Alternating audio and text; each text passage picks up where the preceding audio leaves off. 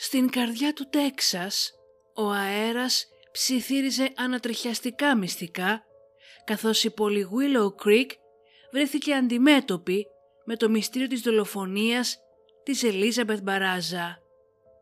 Η άλλοτε ζωντανή ψυχή της πόλης στεκόταν τώρα σιωπηλή, με τον πρόωρο χαμό της να ρίχνει σκιές στο ηλιόλουστο τοπίο. Η ζωή της Ελίζαμπεθ, που κάποτε ήταν γεμάτη με ιστορίες χαράς και ζωντάνιας, κόπηκε βάναυσα, αφήνοντας την κοινότητα σε μια ζωφερή ομίχλη. Οι απόϊχοι εκείνης της μοιραίας ημέρας αντιχούσαν στις νύχτες του Τέξας, ξετυλίγοντας σκοτεινά μυστικά και κρυμμένα κίνητρα.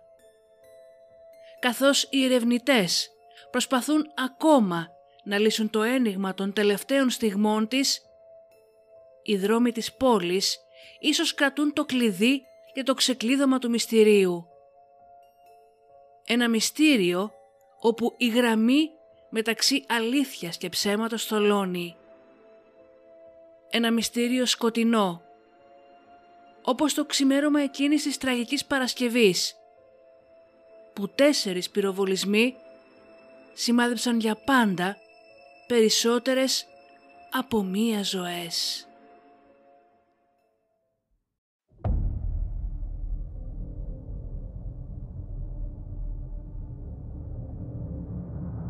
And that's where I cut her open when he told me to. Slave. There's no way around it. Primarily a sexual slave, but nonetheless a physical slave as well. I had no intention of hurting him. I, I couldn't find any way to eat And the girl's meat. you beat her to death with what? Uh, sledgehammer. We are all evil in some form or another.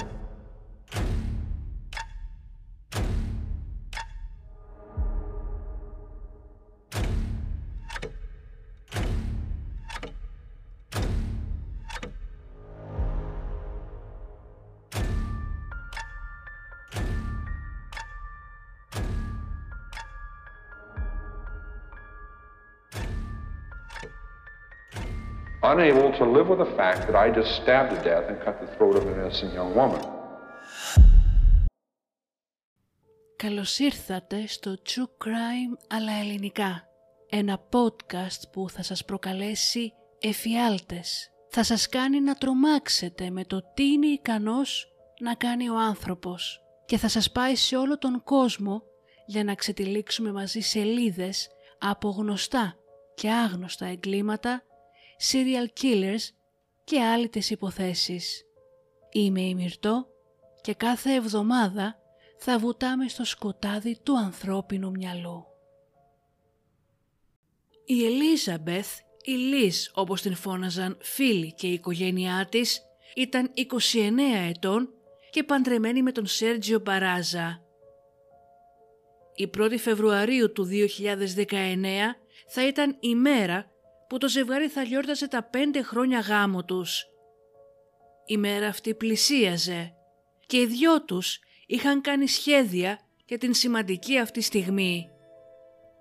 Η Λίς και ο Σέρτζιο είχαν αγοράσει με τις οικονομίες τους ένα όμορφο σπίτι στην οδό Cedar Walk σε ένα ήσυχο προάστιο στο Τόμπολ του Τέξας. Η Λίζ ήταν φανατική θαυμάστρια των Star Wars και του Harry Potter. Όμως ούτε η ίδια ούτε ο Σέρτζιο ήταν απλοί φανς. Και οι δυο τους ήταν επίσημα μέλη της διάσημης Λεγεώνας 501, μιας διεθνούς και ιδιαίτερα αφοσιωμένης ομάδας θαυμαστών που έπαιρναν μέρος σε διάφορα συνέδρια επιστημονικής φαντασίας όπως το Comic Con. Η Liz, η μέλος TB 93474, όπως ήταν γνωστή στους κύκλους της Λεγεώνας, ήταν η συντονίστρια εκδηλώσεων των τοπικών τμήματων. Ήταν η πρώτη που θα προσέφερε ευχαρίστως ένα τεράστιο κομμάτι από τον ελεύθερο χρόνο της για να πάει να επισκεφτεί νοσοκομεία ντυμένη σαν στρατιώτης των Star Wars για να διασκεδάσει άρρωστα παιδιά. Μόνο και μόνο για να τα κάνει να χαμογελάσουν. Είχε επίσης αιμονή με τον Χάρι Πότερ περιγράφοντας τον εαυτό της ως ένα μεγάλο σπασικλάκι. Έτσι για να γιορτάσουν την επέτειό τους, αποφάσισαν να κάνουν ένα ταξίδι και να επισκεφτούν τα Universal Studios στην Φλόριντα και συγκεκριμένα στον μαγικό κόσμο του Χάρι Πότερ. Ο ενθουσιασμός της ήταν τόσο μεγάλος που πριν καν ξημερώσει η Παρασκευή είχε ήδη ετοιμάσει την βαλίτσα της και μάλιστα είχε φτιάξει η ίδια ένα ξεχωριστό ζευγάρι παπούτσια Χάρι Πότερ. Καθώς τα χέρια της έπιαναν και είχε ταλέντο στην ραπτική, η Λις είχε φτιάξει για την ίδια και τον σύζυγό της αρκετές φορές κάποιες από τις μεταμφιέσεις που φορούσαν όποτε πήγαιναν στο συνέδριο Comic Con. Μια ευλαβική συνήθεια που τηρούσαν κάθε χρόνο. Την 5η, 24 Ιανουαρίου του 2019 το απόγευμα, η Λίζ, βλέποντας ότι τα έξοδά τους εκείνο τον μήνα είχαν αυξηθεί, αποφάσισε την τελευταία στιγμή να στήσει ένα μικρό παζάρι μπροστά από τον καράζ τους για να μπορέσουν να μαζέψουν επιπλέον χρήματα για το ταξίδι τους. Τα εισιτήρια για τα Universal Studios στην Φλόριντα ήταν ακριβά και ήθελε να σιγουρευτεί ότι θα είχε έξτρα λεφτά για να αγοράσουν σουβενίρ, σνακς και ό,τι άλλο ήθελαν. Η Κυριακή πλησίαζε και ήταν σίγουρη ότι όλο και κάποιος θα ήθελε να αγοράσει ένα κράνος των Stormtroopers, παλιά καπέλα baseball, έναν διάδρομο γυμναστικής που πλέον δεν χρησιμοποιούσαν. Γενικά παλιά, αλλά ακόμα λειτουργικά πράγματα που δεν είχαν πλέον ανάγκη. Αντί να ανακοινώσουν το παζάρι με post στα social media, το ζευγάρι το βράδυ της Πέμπτης έστησε μικρές πινακίδες στην γειτονιά τους με την διεύθυνσή τους και τις ημερομηνίες που θα έκαναν το παζάρι. Παρασκευή 25 πρώτου και Σάββατο 26. Ενημέρωσαν επίσης τους γονείς τους, λίγους καλούς φίλους και κάποιους συναδέλφους από τις δουλειές τους. Είναι περίπου 6 και 4 το πρωί και η Λίζ αρχίζει να τοποθετεί τραπέζια και διάφορα αντικείμενα στο δρομάκι που οδηγεί στον καράζ τους, ενώ ο Σέρτζιο την βοηθάει με κάποια βαριά αντικείμενα προτού φύγει για την δουλειά του. Η ήρεμη γειτονιά ακόμα κοιμάται. Σε λίγη ώρα θα αρχίσει να ξεπροβάλλει το φως. Γείτονες θα αρχίσουν να φεύγουν από τα σπίτια τους για τις δουλειές τους. Σχολικά θα περάσουν έξω από κάθε σπίτι για να μαζέψουν μαθητές. Ζευγάρια ηλικιωμένων θα ξεπροβάλλουν με τον σκύλο τους για την πρωινή βόλτα τους. Αλλά μέχρι τότε η γειτονιά είναι ακόμα σκοτεινή και ήσυχη. Μόνο το ζευγάρι κινείται, με την Λύς να πηγαίνει πέρα δόθε και να ετοιμάσει τον πάγκο για το παζάρι της. Έχει ήδη έτοιμο ένα κουτί που θα κάνει ταμείο της.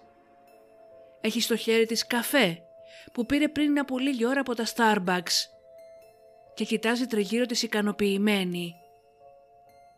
Ανυπομονεί για το ταξίδι τους, για τις βόλτες στον μαγικό κόσμο του Χάρι Πότερ και για τις αναμνήσεις που θα φτιάξει με τον αγαπημένο της σύζυγο. 6 και 48 το πρωί. Ο Σέρτζιο πρέπει να φύγει για την δουλειά του. Φυλάει την Λίζ της λέει ότι την αγαπάει. Μπαίνει στο λευκό φορτηγάκι του και ξεκινάει. Από τον καθρέφτη βλέπει την σύζυγό του μπροστά από τον καράζα τον χαιρετάει και να του χαμογελάει. Όσο αυτός στρίβεις στον από πάνω δρόμο. Θα είναι η τελευταία φορά που θα δει το χαμόγελό της.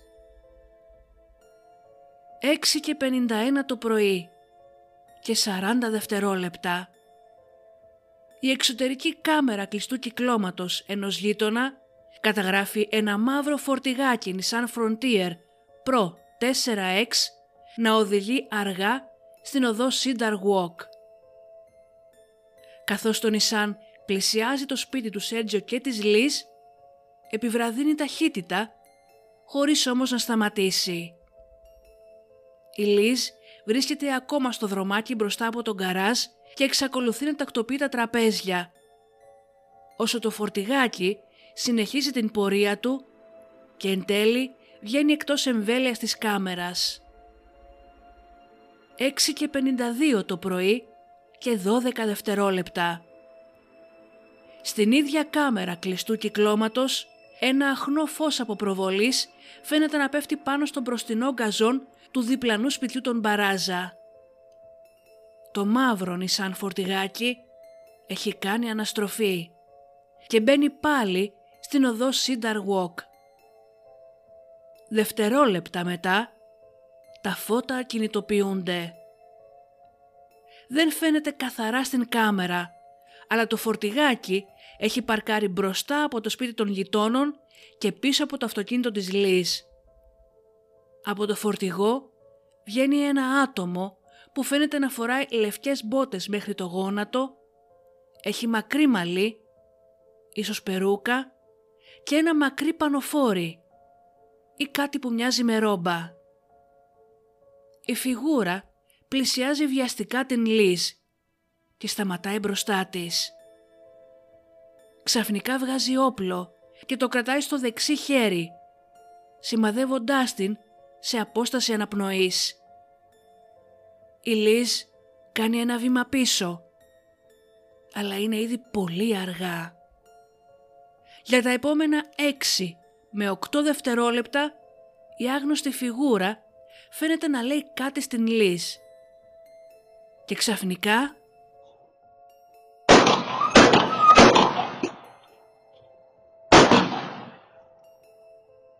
Ένας, δύο, τρεις πυροβολισμοί. Ο ένας γρήγορα πίσω από τον άλλον. Η ησυχία της γειτονιάς που σε λίγο θα ξυπνήσει διαλύεται.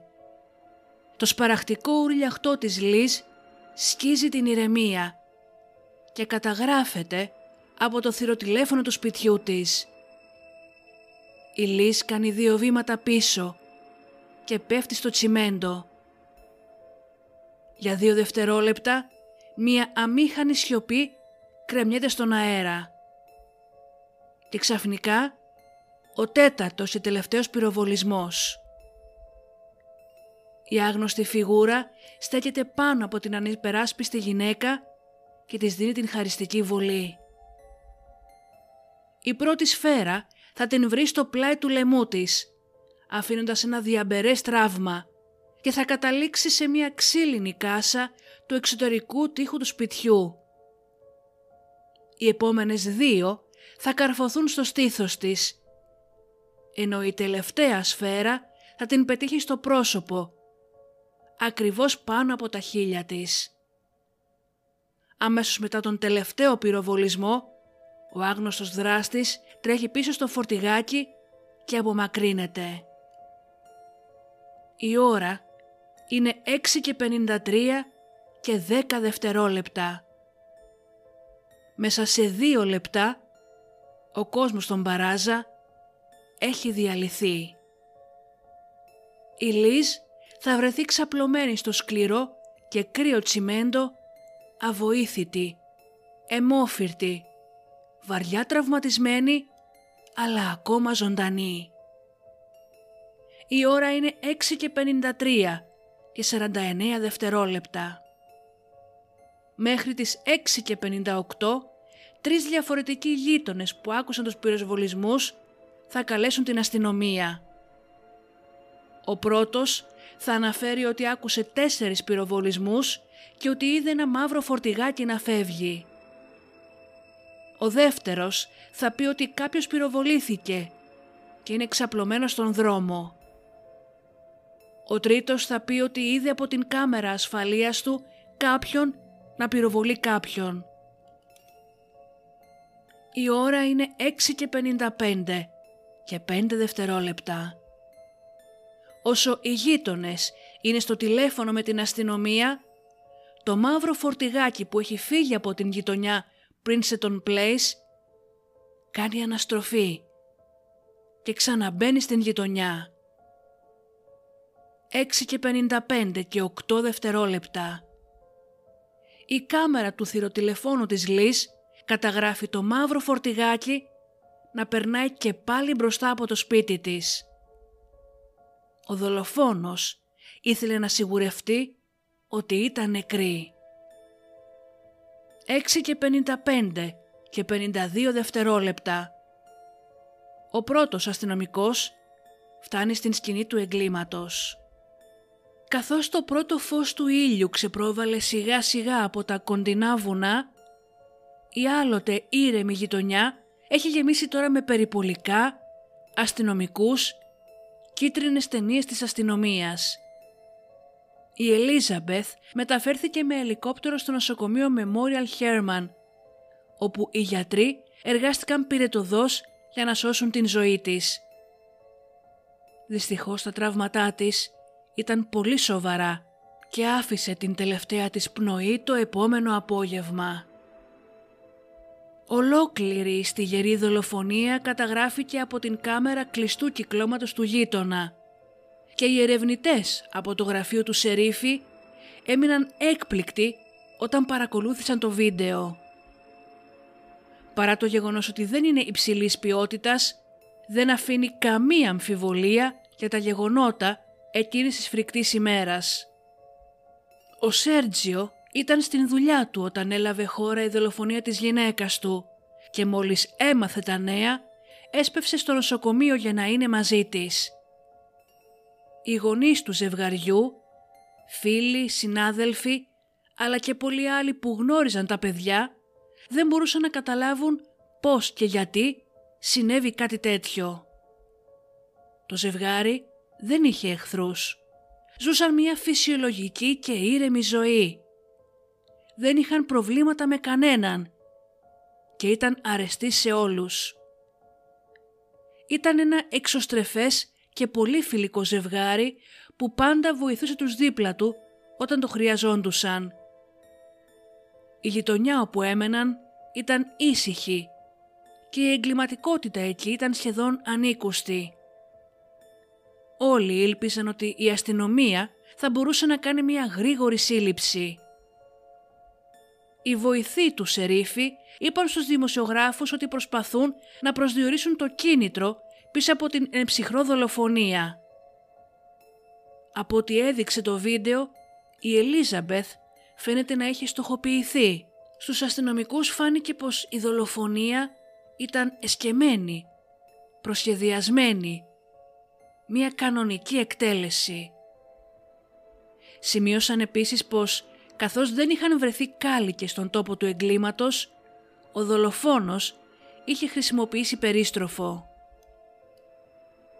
Όταν ένας ύποπτος δολοφονίας δεν κατονομάζεται αμέσως, όπως γίνεται σε πολλές περιπτώσεις, υπήρξαν πολλές εικασίες στα μέσα κοινωνικής δικτύωσης και στις διάφορες διαδικτυατές κοινότητες σχετικά με το ποιος θα μπορούσε να είναι ο δράστης. Αν και το βίντεο ήταν ασαφές, ο δολοφόνος φαινόταν να έχει μακριά μαλλιά και κάποιοι πιστεύουν ότι είναι γυναίκα. Άλλοι θεωρούν πως ο δολοφόνος ήταν άντρας μεταμφιεσμένος σε γυναίκα. Με περούκα, ίσως κάποιου είδους μάσκα, λευκό παλτό και λευκές μπότες μέχρι το γόνατο. Πολλοί λένε πως ο τρόπος που βάδιζε ο δολοφόνος φέρνει σε άντρα. Άλλοι λένε πως είναι γυναίκα καθώς είναι στο ίδιο ύψος με την Λίζ όταν στέκεται μπροστά της. Ενώ άλλοι ότι είναι άντρας επειδή ο τρόπος με τον οποίο τρέχει προς το φορτηγάκι αμέσως μετά τους πυροβολισμούς φαίνεται ανδρικός. Κανείς όμως δεν μπορεί να πει με σιγουριά όπως είναι αναμενόμενος σε τέτοιες περιπτώσεις, ο πρώτος ύποπτος ήταν ο σύζυγος. Πολλοί αναρωτήθηκαν εάν ο Σέρτζιο είχε εξωσυζυγική σχέση και ίσως η ερωμένη του να ήθελε να βγάλει την Λίζα από την μέση. Ίσως ο άντρας της ερωμένης του να έμαθε για την σχέση αυτή και να ήθελε εκδίκηση. Ίσως τα ίδια να ίσχυαν και για την Λίζ. Δεν υπήρχαν όμως στοιχεία, μηνύματα στο κινητό, κλήσεις, email, κρυφές συνομιλίες, αποδείξεις για οτιδήποτε παράνομο ερωτικά που να υποδηλώνουν ότι είτε ο Σέρτζιο είτε η Λίζ είχαν εμπλακεί με άλλα άτομα. Μία άλλη θεωρία ήταν ότι η Λίζ δεν ήταν ο πραγματικός στόχος, αλλά αντίθετα έπεσε θύμα λανθασμένης ταυτότητας. Φαινόταν πως ο δολοφόνος είτε γνώριζε πότε έφυγε ο σύζυγός για την δουλειά, είτε παρακολουθούσε το σπίτι εκείνο το πρωί. Θυμηθείτε, ο Σέρτζιο έφυγε στις 6.48 και το μαύρο φορτηγάκι πέρασε μόλις 4 λεπτά αργότερα, στις 6.52. Έρευνες της αστυνομίας στις κάμερες ασφαλείας της γειτονιάς αλλά και των γύρω δρόμων έκαναν μια περίεργη ανακάλυψη. Το ίδιο φορτηγάκι καταγράφηκε σε μια κάμερα κλειστού κυκλώματος στις 6.47 και 50 δευτερόλεπτα να φτάνει στην γειτονιά και να μπαίνει στο πάρκινγκ του τοπικού παιδικού σταθμού. Μόλις 10 δευτερόλεπτα μετά, στις 6.48, την ίδια ώρα που ο Σέρτζιο φεύγει, το φορτηγάκι βγαίνει από το πάρκινγκ.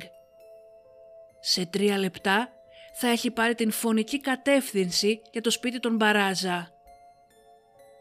Γνώριζε ο οδηγός και δολοφόνος ότι ο Σέρτζιο δεν ήταν σπίτι και ετοιμαζόταν να φύγει.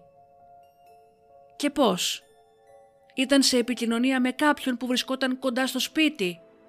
Ίσως κρυμμένος ή τον ενημέρωνε. Τα πλάνα από τις κάμερες αποκάλυψαν και κάτι άλλο περίεργο. Στις δύο τα ξημερώματα εκείνης της Παρασκευής, μία κάμερα σε ένα άλλο σημείο της γειτονιάς κατέγραψε το ίδιο φορτηγάκι, μαύρο Nissan Frontier, να περνάει μπροστά από το σπίτι της Λίζ. Τους παρακολουθούσαν; Ήθελαν να βεβαιωθούν πως αυτό ήταν το σωστό σπίτι.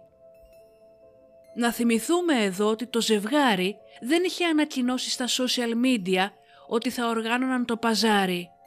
Το είχαν πει μόνο στους γονείς τους, σε κάποιους πολύ καλούς φίλους και σε κάποιους συνεργάτες.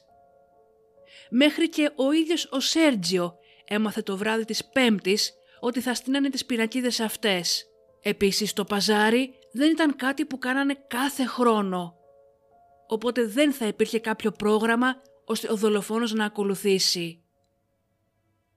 Οι ερευνητές εξέτασαν όλους όσους γνώριζαν το παζάρι. Οι συνεργάτες που το γνώριζαν είχαν όλοι άλοθη. Οι γονείς δεν είχαν σχέση και οι κοντινοί φίλοι που το γνώριζαν είχαν και αυτοί άλοθη. Ο Σέρτζιο ήταν ο μόνος εκτός αυτών που γνώριζε το παζάρι. Μήπως αυτό κάτι λέει; Μήπως του ξέφυγε κάποια κουβέντα; Σε κάποιον που δεν έπρεπε. Όμως κανείς από το περιβάλλον τους δεν είχε προβλήματα με το ζευγάρι. Δεν είχαν εχθρούς, δεν είχαν οικονομικές διαφορές, δεν είχαν κρυφές ερωτικές σχέσεις, δεν είχαν διαφορές με συγγενείς τους, δεν είχαν προβλήματα με τοκογλύφους, δεν είχαν καμία σχέση με ναρκωτικά, με συμμορίες, με ξεκαθαρίσματα λογαριασμών, με οτιδήποτε παράνομο που μπορούσε έστω και στο ελάχιστο να δικαιολογήσει μια τέτοια φρικιαστική πράξη. Πολλοί υποθέτουν ότι ο Σέρτζιο ίσως να προσέλαβε κάποιον για να δολοφονήσει την Λίζ. Όμως με τι όφελος; Η ασφάλεια ζωής της δεν ήταν πολύ μεγάλη. Με την Λίζ είχαν κοινό τραπεζικό λογαριασμό και δεν υπήρχαν θέματα κληρονομιάς. Είχε υποθεί ότι ο πατέρας του Σέρτζιο είχε εκδώσει κάποιες επιταγές που είχε δώσει στο ζευγάρι και τελικά βγήκαν ακάλυπτες. Η Λίζ είχε κάνει παράπονα στον Σέρτζιο τις επιταγές αυτές του πατέρα του. Αλλά αυτό θα ήταν αρκετό να τον κάνει να την θέλει νεκρή. ο Σέργιο στις συνομιλίες του με τους αστυνομικούς, όταν ρωτήθηκε εάν η Λίζ είχε εχθρούς, κάθε φορά τους απαντούσε όχι. Σε μία περίπτωση όμως ανέφερε φευγαλέα ότι η Λίζ είχε έρθει σε αντιπαράθεση με μία γυναίκα μέλος της 501 Λεγεώνας. Αμέσως όμως απέκλεισε το γεγονός ότι η γυναίκα αυτή θα μπορούσε να φτάσει στο σημείο να κάνει φόνο για μία μικρή και ασήμαντη διαφωνία. Ακόμα και η θεωρία της λανθασμένης ταυτότητας φαίνεται να μην κολλάει και τόσο πολύ, καθώς ο δολοφόνος έφτασε σε απόσταση αρπροής από την Λίζ, πρόσωπο με πρόσωπο. Οπότε σε εμένα φαίνεται δύσκολο να έχει γίνει ένα τόσο μεγάλο λάθος και η σφαίρα να προοριζόταν για κάποιον άλλον. Επίσης, σίγουρα ο στόχος δεν ήταν ο Σέρτζιο, γιατί ο δολοφόνος θα μπορούσε πολύ άνετα να τον πυροβολήσει όταν έφυγε από το σπίτι και βρισκόταν μέσα στο φορτηγάκι του. Ο δολοφόνος επίσης δεν φαινόταν στο βίντεο να συμπεριφέρεται σαν έμπειρος εκτελεστής. Όταν στάθηκε μπροστά από την Λίζ και έβγαλε το όπλο, οι κινήσεις του όταν έχνε τους πρώτους πυροβολισμούς έδειχνε ασταθές χέρι και έκανε κινήσεις σαν να σπρώχνει με το χέρι του ελαφριά το όπλο μπροστά μπροστά για να δώσει όθηση. Ένας πεπειραμένος εκτελεστής πρώτον θα είχε χρησιμοποιήσει σιγαστήρα. Δεύτερον, θα είχε κάνει καλύτερη έρευνα στην γειτονιά για κάμερες ασφαλείας ώστε να μην καταγραφεί πουθενά.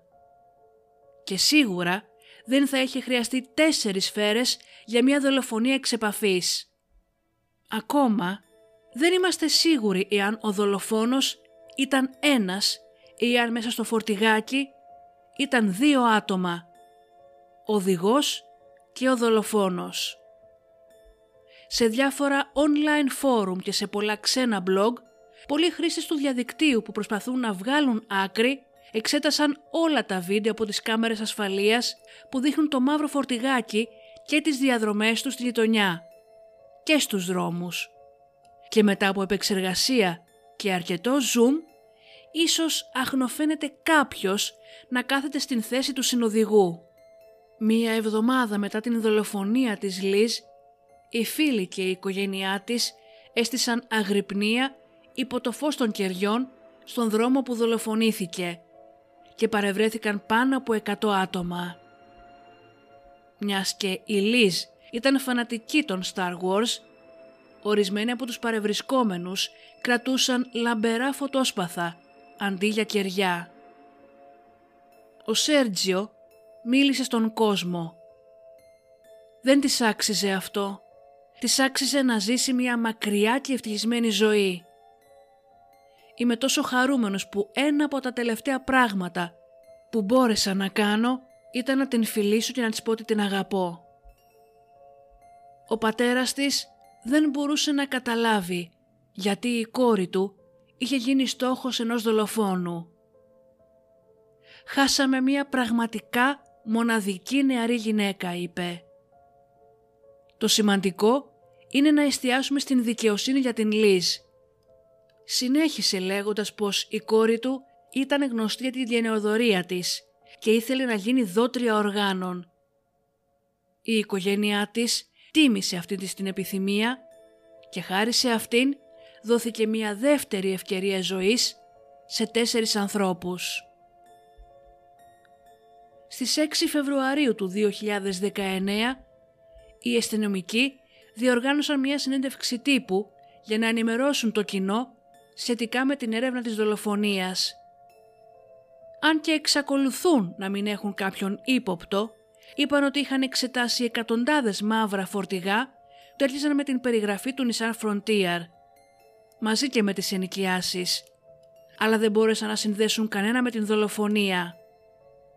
Η οικογένεια της Λίζ στην ίδια συνέντευξη τύπου ανακοίνωσε ότι η αστυνομική εκπομπή Crime Stoppers προσέφερε ανταμοιβή 20.000 δολαρίων για πληροφορίες που θα οδηγούσαν στην σύλληψη και την καταδίκη του δολοφόνου της. Οι μήνες περνούσαν και ο δολοφόνος της Λίζ παρέμενε μυστήριο. Την πρώτη επέτειο της δολοφονίας, οι φίλοι και η οικογένειά της πραγματοποίησαν ξανά αγρυπνία στην μνήμη της. Ήθελαν να βεβαιωθούν ότι το κοινό δεν είχε ξεχάσει ότι ο δολοφόνος κυκλοφορούσε ακόμα ελεύθερος. Οι αστυνομικοί σε αυτό το διάστημα είχαν λάβει διάφορες πληροφορίες και τις έψαξαν όλες, αλλά παραδέχτηκαν ότι καμία από αυτές δεν προσέφερε κάτι αξιόλογο. Δύο χρόνια μετά την δολοφονία της Λις, η αστυνομία έδωσε στην δημοσιότητα ένα νέο βίντεο που θα σόκαρε ακόμα περισσότερο. Το βίντεο αυτό προερχόταν από την κάμερα του θηροτηλεφώνου του σπιτιού της Λις και απαθανάτησε τη στιγμή της τηλερής δολοφονίας. Αν και η πράξη δεν καταγράφεται στην οθόνη, η κάμερα έπιασε το μαύρο φορτηγάκι του δολοφόνου καθώς περνούσε μπροστά από το σπίτι προτού κάνει την αναστροφή και παρκάρει.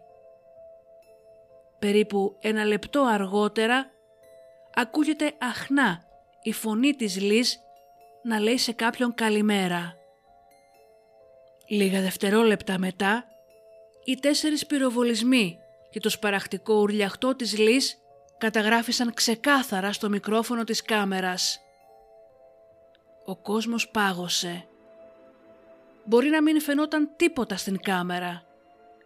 Στο μυαλό τους όμως, συνδυάζοντας το πρώτο βίντεο που κυκλοφόρησε και έδειχνε την δολοφονία χωρίς ήχο και τώρα το δεύτερο που ενώ δεν είχε την πράξη αλλά τον ήχο ο εφιάλτης ζωντάνευε μπροστά τους. Πολλοί χρήστες του ίντερνετ όπως είχαν κάνει και με το πρώτο βίντεο ανέλησαν τον ήχο του δεύτερου βίντεο όσο περισσότερο μπορούσαν.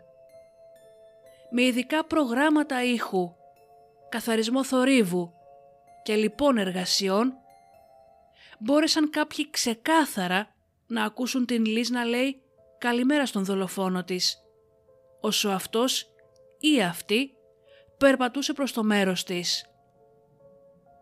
Ο τρόπος με τον οποίο είπε το καλημέρα, τονικά, ακουγόταν σαν να λέει καλημέρα σε κάποιον που δεν γνωρίζει. Όταν λέμε καλημέρα σε άτομα που γνωρίζουμε, ο τόνος μας είναι ελαφρώς διαφορετικός και ας μην το αντιλαμβανόμαστε.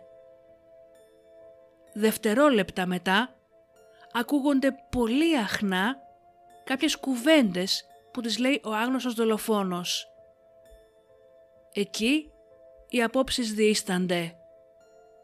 Άλλοι ακούνε την ερώτηση «Κάνεις παζάρι» Άλλοι ακούνε την φράση «Θα σε σκοτώσω». Άλλοι «Θα σου ρίξω». Άλλοι «Θα σε κανονίσω». Κανείς όμως δεν μπορεί να ξέρει με σιγουριά τι της είπε ο δολοφόνος. Ένα σημείο μεγάλης σημασίας στο ηχητικό του βίντεο αυτού είναι ότι μόλις ακούγονται οι τέσσερις πυροβολισμοί και εκτός εμβέλειας κάμερας ο δολοφόνος τρέχει προς το φορτηγάκι, πάλι μέσω επεξεργασίας και καθαρισμού ήχου φαίνεται κάποιος να κάνει την ερώτηση «Είναι νεκρή» Θυμηθείτε ότι η Λίζ δεν πέθανε ακαριέα, αλλά έπεσε κάτω εμόφυρτη και ανέπνεε ακόμα, αν και με μεγάλη δυσκολία. Ίσως εκεί κολλάει και η θεωρία ότι υπήρχαν δύο άτομα μπλεγμένα στην δολοφονία της. Ένας ο οδηγός και ένας ο εκτελεστής. Ίσως γι' αυτό ο δολοφόνος τρία λεπτά αφού του έφυγε από την σκηνή του εγκλήματος, γύρισε πάλι πίσω στο σπίτι της Λίζ για να δει ότι όντως είναι νεκρή και ότι η αποστολή του στέφθηκε με επιτυχία. Μία ακόμη σπαζοκεφαλιά τους ερευνητές, αλλά και για όλον τον κόσμο που γνωρίζει την υπόθεση, είναι οι λέξεις που αντάλλαξε η Λίζ με τον δολοφόνο αμέσως πριν αυτός τραβήξει όπλο τι της είπε ο άγνωστος. ερευνώντας το πρώτο βίντεο που δείχνει την δολοφονία και εξετάζοντάς το ανά εκατοστό δευτερολέπτου, φαίνεται πως ο δολοφόνος προεκτείνει το αριστερό του χέρι προς την Λίζ και ταυτόχρονα η Λίζ προεκτείνει το δεξί της χέρι προς αυτόν. Μια κίνηση που πιθανολογείται ότι έκανε ο άγνωστος για να δώσει στην Λίζ ένα σημείωμα. Οι αρχές δεν το έχουν αναφέρει κάπου επίσημα, όμως οι γονείς της Λίζ σε κάποιες συνεντεύξεις τους το αναφέρουν, χωρίς όμως να δώσουν περαιτέρω πληροφορίες. Υπάρχει ένα τέτοιο σημείωμα και αν όντως υπάρχει, τι γράφει; Κανείς δεν ξέρει. Οι detective συνέχισαν να κάνουν ό,τι μπορούσαν για να πιάσουν τον δολοφόνο της, αλλά σύντομα έγινε σαφές ότι η έρευνα δεν έβγαζε πουθενά. Μερικές από τις θεωρίες που εμφάνισαν τον Σέρτζιο πιθανό ένοχο βασίστηκαν στο γεγονός ότι ξαναπαντρεύτηκε δύο χρόνια μετά τον θάνατο της Λύς. Αλλά ο ίδιος επεσήμανε ότι γνώρισε τη νέα σύζυγό του 1,5 χρόνο μετά την δολοφονία. Η νέα του γυναίκα είχε χάσει πρόσφατα την αδερφή της και οι δυο τους δέθηκαν μέσω της θλίψης τους. Ο Σέρτζιο είπε ότι τόσο αυτός όσο και η τωρινή σύζυγός του συνεργάζονταν με τους ερευνητές και είχαν περάσει και οι δύο με επιτυχία τεστ πολυγράφου. Μάιος 2023 και οι detective συνεχίζουν να ερευνούν την δολοφονία της Λύς, αλλά παραδέχονται ότι δεν έχουν υπόπτους. Ελπίζουν ότι κάποιος θα αναγνωρίσει τελικά το άτομο στο βίντεο και θα επικοινωνήσει μαζί τους. Όλοι εξακολουθούν να είναι ύποπτοι μέχρι να μάθουμε ποιος είναι αυτός, δήλωσε ο επικεφαλής. Οι γονείς της Ελίζαμπεθ, ο Ρόμπερτ και η Ρόσμαρι Νόελ έχουν δημιουργήσει την ιστοσελίδα whokilledlizbaraza.com με την ελπίδα ότι ο δολοφόνος της σύντομα θα βρεθεί αντιμέτωπος με την δικαιοσύνη. 16 Ενάτου 2023 Το αμερικάνικο podcast The Murder in My Family ανεβάζει το δεύτερο μέρος από το επεισόδιο 140 αφιερωμένο στην άλλη υπόθεση της Ελίζαμπεθ Μπαράζα με καλεσμένους τους γονείς της, Ρόμπερτ και Ρόσμαρι. Στα τελευταία λεπτά του podcast, ο πατέρας της λέει πως ένας από τους επικεφαλής detective τους είπε «Θέλω να είσαστε προετοιμασμένοι όταν συλλάβουμε τα άτομα υπεύθυνα για την δολοφονία της κόρης σας. Θα διαλυθείτε ψυχολογικά. Ίσως η αστυνομία βρίσκεται ήδη στα ίχνη όχι του δολοφόνου, αλλά των δολοφόνων, πληθυντικός μιας και η λέξη που είπε είναι άτομα. Ίσως κρατάνε πολύ κλειστά τα χαρτιά τους μέχρι να είναι απολύτως σίγουροι. Ίσως είναι θέμα χρόνου να δοθεί επιτέλους δικαιοσύνη. Μπορείτε να βρείτε το True Crime αλλά ελληνικά στο Spotify και σε όσες πλατφόρμες ακούτε podcast.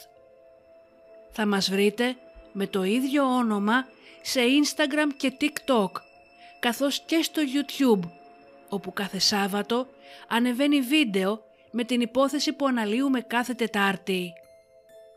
Εάν θέλετε, μπορείτε να μας στηρίξετε μέσω της πλατφόρμας Buy Me a Coffee ή να αγοράσετε το merch μας που είναι διαθέσιμο και πληροφορίες θα βρείτε στο Instagram.